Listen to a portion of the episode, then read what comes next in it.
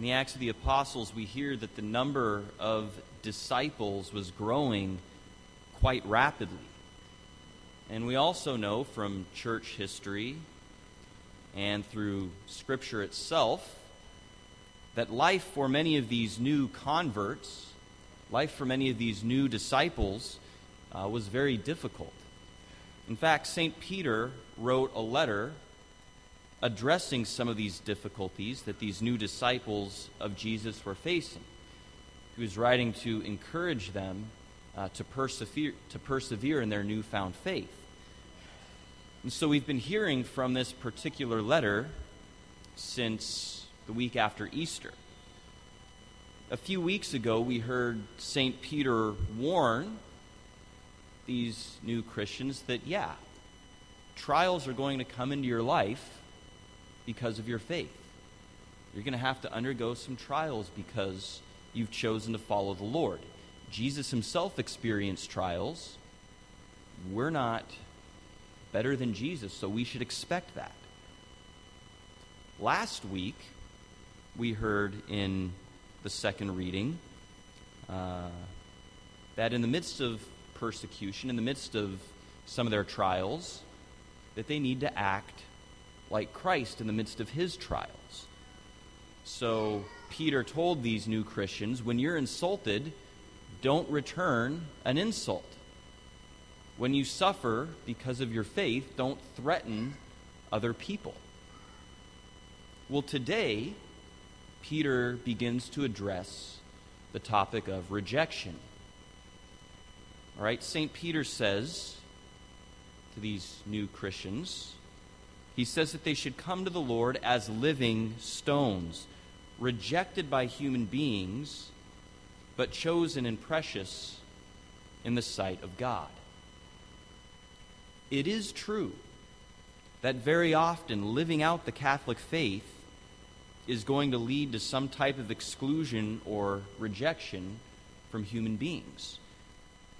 Sometimes this rejection is very explicit we're told or shown very clear signs that we're not welcome. I know a lot of Catholics are feeling this uh, in politics right now. Okay? Even though they and their families have been members of particular political parties, they find themselves increasingly uh, at odds and are feeling as though they no longer have a place in their past political parties. We also sometimes deal with what we might say is an implicit rejection, where we have to say to our family and friends, you know, I'm sorry, but I can't go down this path with you any longer. I need to change the way that I do things. Okay, this happens a lot with young people. Okay, especially if they're in a relationship that might be moving along a little too quickly for them. They might be pressured to do things that they know is wrong, things that they don't feel comfortable doing, so they have to cut the relationship off. There's still a sense of rejection there. Imagine what it's like when rumors start to spread throughout their high school. All right? So it is very difficult. The reality is there are many people in our parish who experience rejection for living their faith. This includes a lot of people who are new to the faith or returning to the faith after being away for a long time.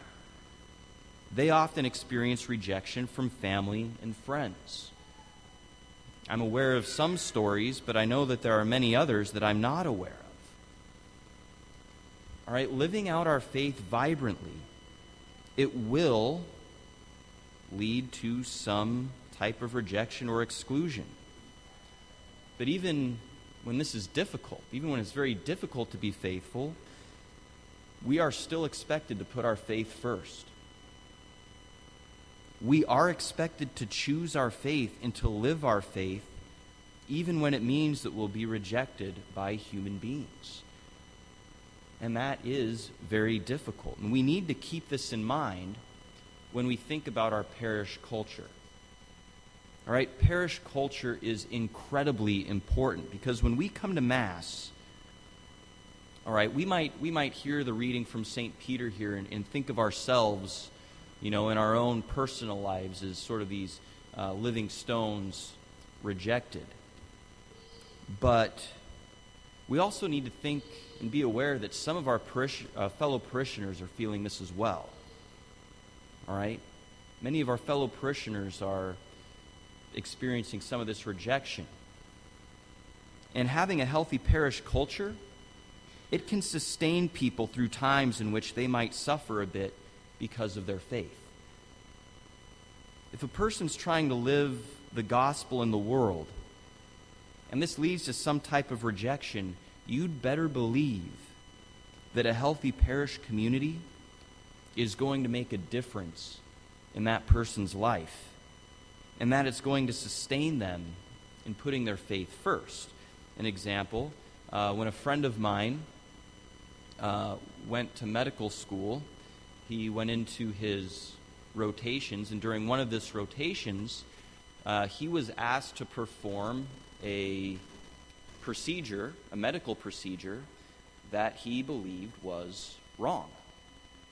He did not believe that this was in keeping with the dignity of the human person. So he had to stand up to his rotation director, or whatever they're called, and say, No, I'm sorry, I'm not willing to do this. Of course, he was threatened by his director. The other medical students started to, you know, gossip about him and say, Boy, can you believe what he did? It became a pretty big deal. Well, thankfully, he belonged to a healthy parish. He had very good Catholic friends, and they helped him to remain faithful and to deal with some of that rejection. It motivated him to stay his course, and now, of course, he's a very good doctor down in California. But without this parish culture and without his friends, I think it would have been very difficult for him to stay strong in his faith. Another group that we need to think about in this similar context, you know, that's doctors, but one that hits much closer to home, we need to think of are families with young children. All right, most of my close friends right now have small children. And many of my friends have also been very open to life. They've been open to God blessing them with a large family. Family much bigger than average. In fact, I was just calculating it. My four best friends who are married, between the four of them, have 20 children. All right? And they deal with a lot of rudeness in the world. When they're in restaurants, when they're in grocery stores, or God forbid, when they have to get on an airplane. They deal with a lot of rudeness. People rolling their eyes, people looking, oh God, here we go. Sarcastic comments from people. Think you got enough kids? All right? Again, this is a type of rejection and exclusion. And unfortunately, unfortunately, sometimes they go to Mass and they get the same thing that they get everywhere else in the world people rolling their eyes, people shushing, people getting up and moving to a new place in the church they get the same sense that their presence is a bit of a disturbance. And these are friends of mine who are very strong in their faith. Perhaps people who are a bit weaker in their faith might not be able to endure some of that treatment. All right? That children are an inconvenience. That isn't a disposition of people who believe the church is made of living stones rejected by human beings if you're a person who's distressed about the relatively small number of active families in the parish, and I know there are many of you, I have an idea. When you come to Mass, sit near some of these families. Acknowledge their children. In fact, if the child is old enough, ask the child their name, talk to the child, introduce yourself, offer to help if the child gets a little bit fussy during the Mass. It'll make a difference. All right, we hear all the time about the church needing to be welcoming and needing to be hospitable and needing to be inclusive. Okay, and that's true. It certainly is. And I do believe that our parish and really almost every Catholic church I've ever been to could experience some huge improvements in this area. But the letter of Peter, it sheds light on why we need to be welcoming and why we need to be hospitable.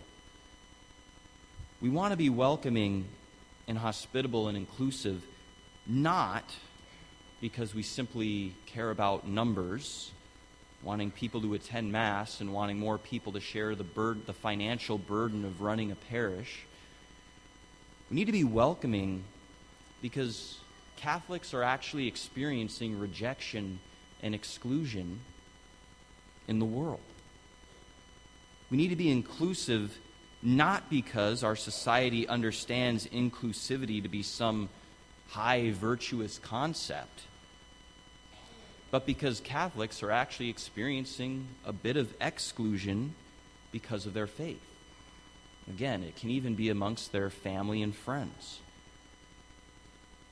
So if you're a person who's been critical of other Catholics, who's been critical of our fellow parishioners, who seem to have compromised clear teachings of our faith, clear moral teachings, clear doctrinal teachings. I have an idea for you as well. The best thing you can do is come to Mass about 10, 15 minutes early, stand by one of the doors, shake people's hands as they come into Mass. Come to social events at the parish the Knights of Columbus breakfast, even coffee and donuts, things like the crab feed, things of that nature. That's where people are who are experiencing perhaps some type of rejection. That's where we all need to be. The early Christians that Peter was writing to, right, these early Christians, they needed a strong, welcoming Christian community to nourish their faith and sustain their faith when everyone else around them was rejecting them, mocking them, that they were following this Jesus. They were disappointing their elders by straying from uh, their religious heritage and embracing this new way. All right? Early Christians needed that, and people today need this as well. There are so many small sacrifices that we can make to become more available and more supportive of our fellow Catholics who are experiencing rejection for their faith. Making these sacrifices might seem small, but they can be an important sacrifice to help build up our parish with living stones, even living stones that are rejected by human beings for living their faith.